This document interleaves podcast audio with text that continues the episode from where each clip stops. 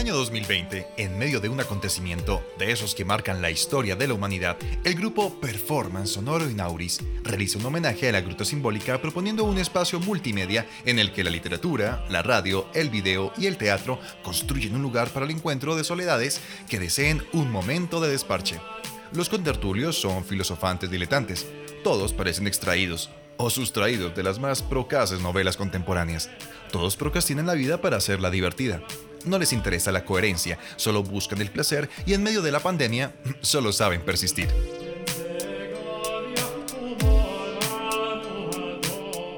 A la hora designada, los contertulios llegan a su encuentro semanal.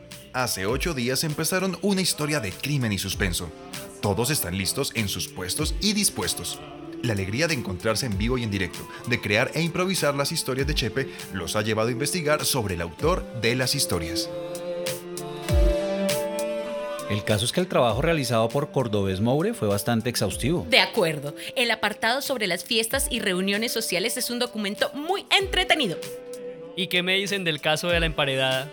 ¡Tremendo! Mucha maldad en una sola persona. Deberíamos hacer una edición especial de esa historia. ¿Qué? ¿Qué dicen Julieta y Chepe? Por mí, encantado.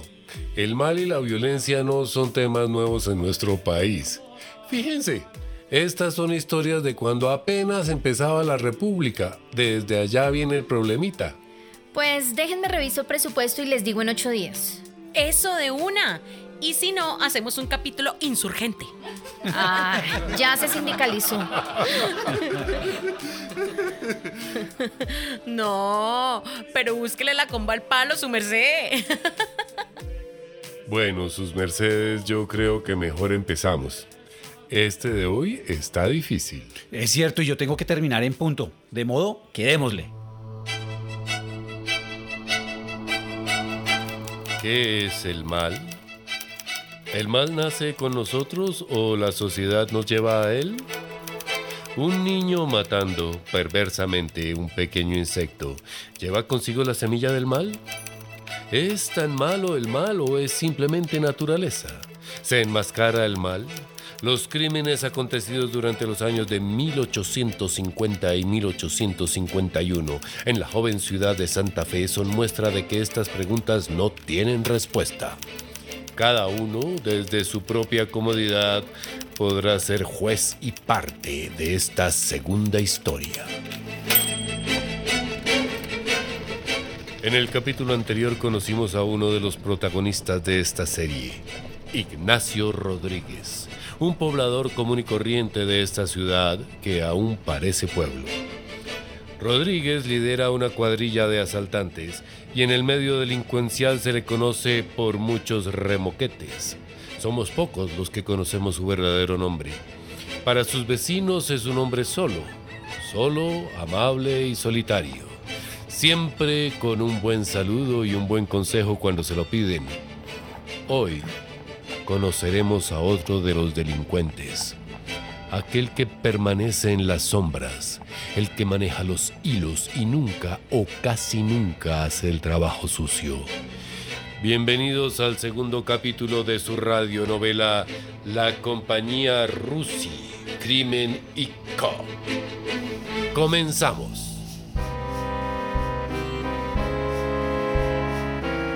Todo comienza muy cerca de la Plaza de Bolívar, frente al Capitolio y la iglesia de Santa Clara. En la casa de doña María Josefa Fuenmayor de Iliat. Vaya chinita y esté pendiente de la llegada del padre Vázquez. Esta mañana quedamos en que venía a confesarme. Sí, me sé. Ah, y dígale a D'Aulfa que le tenga listo el chocolate con arepuelas que tanto le gusta a su reverencia. Sí, me sé. Vaya pues bien juiciosa. ¿Qué pasa que no se mueve? Sí, me sé. ¡Vaya! Su merced, ¡Es que muévase! Es que el señor Fernández viene a ofrecer un arreglo de paredes. ¡No! Esas paredes están en perfectas condiciones. Vaya y le dice que no y hace lo que le pedí. Las únicas personas que hacían compañía a la señora Fuenmayor en su tebaida eran una vieja que desempeñaba las funciones de cocinera, consejera y camarera, y una china rabona de 10 o 12 años de edad, indígena oriunda de Suba, estúpida en grado heroico y eminente, que vestía camisa escotada de lienzo con ribetes de zaraza rosada en aguas de la misma tela. Cuando esta doncella salía a la calle, en el ejercicio de sus funciones domésticas, se echaba sobre la cabeza una mantilla vergonzante de frisa negra. Su merced, que no necesita ningún reglo, manda a decir la señora. Pero dígale que le sale muy barato. Buenos días. Buenas las tenga. ¿Qué se le ofrece? Vengo a ofrecerle mis servicios a la señora para... La señora dijo que no. Ya oyó a la china. La señora dijo que no. Pero... Lo siento y que le vaya bien. Y usted vaya rápido a la botillería. Sí, sí, su merced. Como quieran. Pero esas paredes necesitan rezanes. Gracias. Evidentemente Rodríguez tenía en la mira la casa de la viuda de Iliat. Sin embargo, era imposible sospechar lo que tramaba el atrabiliario, procaz y escurridizo delincuente. Cada plan que urdía lo tejía solo. E informaba a sus secuaces apenas unos días antes de cometer la fechoría. Como se dijo anteriormente, vivía en la calle Segunda con calle Décima, en una casa de muchas habitaciones, donde también vivía el prestigioso abogado José Raimundo Rusi. Rusi resultaba ser el mejor vecino de Rodríguez, porque tenía fama de defender a bandidos y lograba su libertad con rapidez. Doctor Rusi, ¿cómo le va? Ah, Ignacio. ¿Cómo le va? Muy bien, doctor, gracias a Dios. Bueno, que tenga buen día. Espere, doctor. Sí, dígame. Es que le quiero hacer una consulta sobre dos amigos que están encanados. ¿Será que puedo pasar esta tarde por su pieza? Al final que somos vecinos, ¿no? Sí, claro. Esta tarde hablamos. Gracias, doctor. Siempre es un gusto saludarlo. Igualmente. Espere un momento. Dígame. Gracias por la recomendación de Manuelito. Es un gran herrero. Ah, tiene que probar las llaves que hace. Le quedan suavecitas. Lo haré. Hasta luego. El encuentro de los dos hombres fue muy cerca de la casa de doña María Josefa, y lejos estaba la señora de saber del encuentro del abogado y el bandido. Pocas tareas realizaba y no se preocupaba por asomarse a la puerta ni al balcón. La casa de la viuda terminaba en una huerta, murada por el lado de la calle, con tapias de regular altura y separada del edificio por otra pared con puerta para comunicarse con el interior. Todas las madrugadas se vivía el mismo ritual entre las tres mujeres. Ellas solas habitaban la casa. Sin embargo, una madrugada oscura y fría de finales de 1850, unos ruidos despertaron a las dos empleadas, mientras la señora seguía durmiendo a pierna suelta. ¡Ay, Suitán! ¿Qué fue eso? ¡Ay, no sobe! Que eso fue un runcho que espantó a las gallinas allá atrás. Sí, su merced. ¿Y entonces? No ha cantado el gallo, de modo que duerma hasta que cante. Sí, su merced. A las 5:30 de la mañana se levantó la china para ir al solar, a traer huevos e insumos para el desayuno. ¡Ay, huevón! Calladita, chinita, que no le va a pasar nada. Le vamos a destapar la boca, pero no puede gritar. Bueno. Los hombres estaban vestidos con ruanas de valletón y cubiertas las caras con pañuelos de jeda agujereados al frente de los ojos para tener libre la vista. ¿Qué, su merced? Por favor, llévenos a donde está su patrona. Asegurada la china, subieron a la alcoba en donde encontraron a la señora a punto de levantarse de la cama y a la cocinera que la acompañaba. Muy buenos días, mi señora. ¡Ay, Santísimo Cristo! ¿Quién es usted? ¿Por dónde entraron? No se preocupe, respetada señora. Nosotros somos hombres de bien y nada más lejos de nuestras pretensiones que incomodarla. ¡Ay, qué quieren! No se afane, todo a su tiempo. Por favor, termine de prepararse para empezar el día. Nosotros no tenemos afán y la estaremos esperando para que podamos hablar con calma. Y de antemano, discúlpenos por tener que visitarla tan temprano y por cualquier incomodidad que le estemos provocando. La esperamos aquí afuera. No se afane que nosotros tenemos todo el tiempo para esperarla. Y usted, D'Aulfa, venga con nosotros, por favor. Cerraron la puerta de la víctima y empezaron a acomodarse. Cuervo, vaya con la china y se ubica a la entrada. Deje el transportón cerrado y si llega alguien, nos ayuda a que la India responda lo que tiene que responder. Uh-huh. ¿Y usted, D'Aulfa? Le presentamos al señor Rauch. Él la relevará de sus quehaceres. Usted solo le tiene que ayudar. ¿Qué es esto de por Dios? La señora Fuenmayor, más muerta que viva, continuó el arreglo de su persona, como es de suponerse, poniéndose las medias al revés, cambiando los zapatos y metiendo en ojales distintos los botones del jubón. Se arregló a medias el peinado, se echó encima un pañolón y salió a la sala, que era la pieza contigua a la alcoba. Buenos días, señores. Ahora sí, ¿tienen la amabilidad de decirme qué desean? De nuevo, muy buenos días, doña María Josefa. De nuevo le agradecemos su hospitalidad y le suplicamos nos dispense. De verdad que para nosotros es un placer gozar de la compañía de tan importante dama. Mi señora, no queremos incomodarla y por eso preferimos que desayune antes de contarle la razón de nuestra visita. Y, uniendo los hechos a las palabras, le presentó en una bandeja el pocillo de cacao de harina, con una rebanadita de queso y exigua tajada de pan, pues parece que la alacena de la señora no estaba muy provista, que digamos. Doña María Josefa, atónita y creyéndose presa de alguna pesadilla, no sabía qué pensar de lo que estaba pasando, aunque sí empezaba a maliciar que se las había contunantes, dispuestos a divertirse a su costa. ¿Ustedes pretenden envenenarme? Ni más faltaba, doña Pepa. Le puedo decir Pepa, ¿cierto? Nada más lejos de nosotros que tan repugnante acto. No le creo. ¡Me quieren matar! Si me permite, yo voy a probar este chocolatico. Le doy un sorbo y así usted queda tranquila. ¿Le parece? La mujer asintió con duda. ¿Se da cuenta? Está perfecto. Además, delicioso. El cocinero que le trajimos es de lo mejor. Entonces, la señora despachó a soplo y sorbo el chocolate y el pan, a fin de tener fuerzas para afrontar la borrasca que ya preveía como inminente. Espero que haya disfrutado sus alimentos. Ahora le suplico que vayamos al oratorio a ofrecer el día y darle gracias a la Divina Providencia por la vida y por todos los favores recibidos.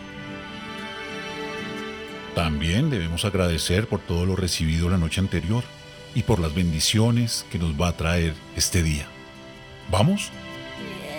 Vamos. Entraron al oratorio. El hombre se inclinó junto a la viuda. Era de oír el fervor y la devoción con que rezaba aquel marrullero, y creemos que hasta doña María Josefa estuvo tentada a dejar estallar la risa que le retozaba, si se lo hubiera permitido la situación, que ya empezaba a preocuparla. Del Hijo, del Espíritu Santo. Amén. Amén. Si quiere, tómeme del brazo y vamos al salón. ¿Me va a decir qué quieren? Yo no le creo tanta devoción. Mire, aquí están los demás. No se afane. Todo a su tiempo. Fueron todos al salón y señora y bellaco se sentaron frente a frente. Señores, les suplico que nos dejen solos. Por favor, hagan lo pertinente. Con permiso. Sí, siga, tranquilo. Mientras los demás se desperdigaron por toda la casa, como hacen las hormigas de ronda, sin dejar resquicio en que no se introdujeran. Nuevamente le ofrezco disculpas por todas las incomodidades provocadas. Por favor, al punto, señor. Se me cae la cara de vergüenza, pero es usted y solo usted la persona que me puede ayudar en este momento. Me veo muy aquejado por una serie de gastos, producto de un negocio en el que me engañaron. En esta medida, me veo en la necesidad de tener que pedirle a usted, en empréstito voluntario, obviamente, la suma de 20,000 pesos. Obviamente se los devolveré en el término de la distancia con intereses. Semejante peroración, acompañada de las especialísimas circunstancias que conocemos, produjo a la interpelada una elevación de sangre que estuvo a punto de resolverse en congestión cerebral. Sin embargo, pasada la primera sorpresa airándose otro atrancón de saliva, después de la consabida tosecilla... Lamento defraudarlo, joven, pero esa es una cantidad que jamás he tenido ni tendré. Desde la muerte de mi esposo, todos los negocios van mal. La gente abusa de una viuda. Los arriendos no son pagados a tiempo. Muchos llevan un año sin pagarme. Las dos mujeres que trabajan en esta casa lo hacen por un mendrugo de pan al día. Mire cómo tenemos la alacena. Fíjese en cómo toca vestir. He estado a punto de pedirle a la iglesia que me socorra. Lo que sí voy a hacer es rezar por todos ustedes y pedirles a los santos que les hagan el milagrito de encontrar esa platica. Rece usted también, que me di cuenta lo fervoroso que es y por eso le harán el milagrito. Ya eran las 9:30 de la mañana y entre tanto, en la puerta de entrada... Ya sabe, mucho cuidado. Sí, su merced. ¿Quién toca? Emiliano Benavente. ¿Está doña Josefa? ¿Para qué la menesta? Le traigo el pago del arriendo del local número 3 de la calle del Comercio. Es que prefiero pagarle antes porque mañana es muy complicado. Dígale que se vaya. Mi seña Pepita salió y no ha regresado. ¿Será que se demora? No sé, su merced. ¿Será que me abre y le dejo la plata con usted? Yo paso después por el pagaré. Sí, su merced. No, su merced. La señora me lo prohíbe. Con permiso. Entre tanto, y para aprovechar las primeras horas de la mañana, los cacos enviaron al cocinero, que era un negro, a que se proveyera de los elementos indispensables para que los regalara con opíparos manjares durante el tiempo que permanecieran, como Ulises, en esa nueva isla de Calipso, secuestrados del mundo profano. A eso de las 11:30 de la mañana... Está servido. Pasen a la mesa, por favor. ¡Qué bien! ¡Qué maravilla! Ay, por fin. Ay, está haciendo hambre. Era de ver la precipitación de todos a fin de disputarse el honor de conducir a doña María Josefa a la mesa. Le sirvieron con acuciosidad y cortesanía, tales como solo se ven en un almuerzo de recién casados. Le suplico, señora, me permita hacer la oración de agradecimiento. Y al terminar de almorzar... Con su permiso, mi señora, le voy a dar las gracias a Dios por los dones recibidos. ¿Le gustó el almuerzo? Mire que supimos que le gustaba la gallina con papa en chupe. Estaba muy bien, muchas gracias. Sí, su merced, hacía rato que yo no... Camine para la cocina, más bien india desagradecida. Está siendo un magnífico día. Vamos al solar a tomar el sol. Yo creo que le viene bien. Siempre viene bien después del almuerzo. Vamos. Le ofrecieron con galantería una que otra flor que espontáneamente lucía en esa tierra inculta. Terminado el paseo, volvieron a la sala, en donde, para matar el tiempo, le leyeron la vida del santo del día en el año cristiano que encontraron en la alcoba. Se podrá imaginar el susto que se llevó ese filipichín cuando se le apareció semejante esperpento en sus aposentos.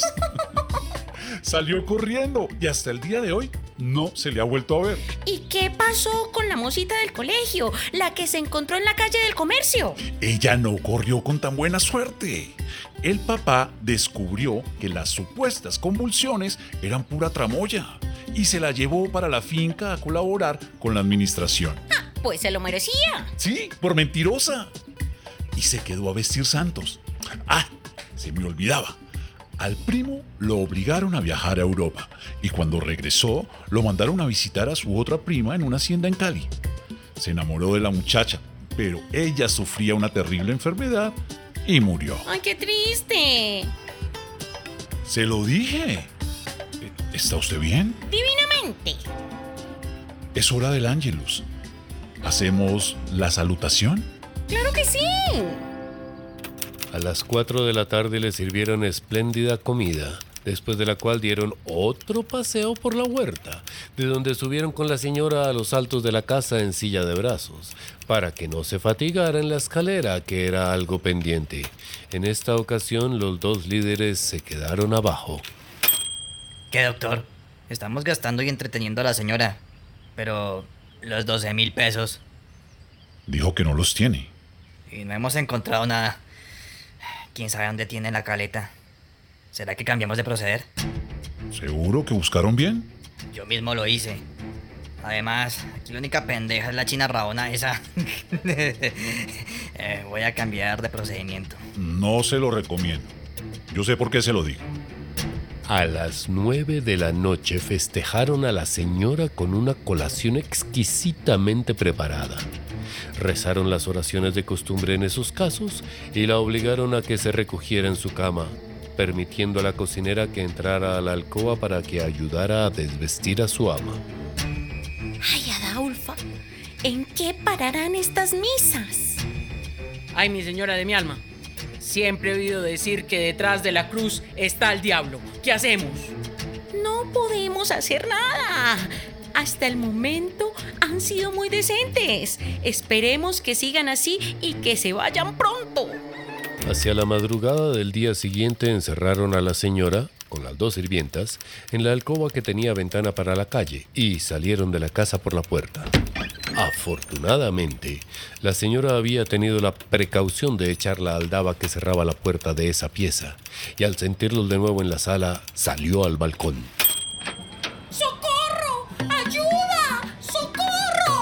Los huéspedes no se lo dejaron decir 2 veces y huyeron.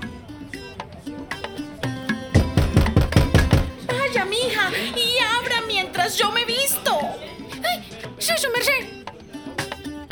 La noticia del asalto a la señora Fuenmayor circuló en el acto en Santa Fe, lo que dio lugar a que la autoridad y los amigos fueran a verla.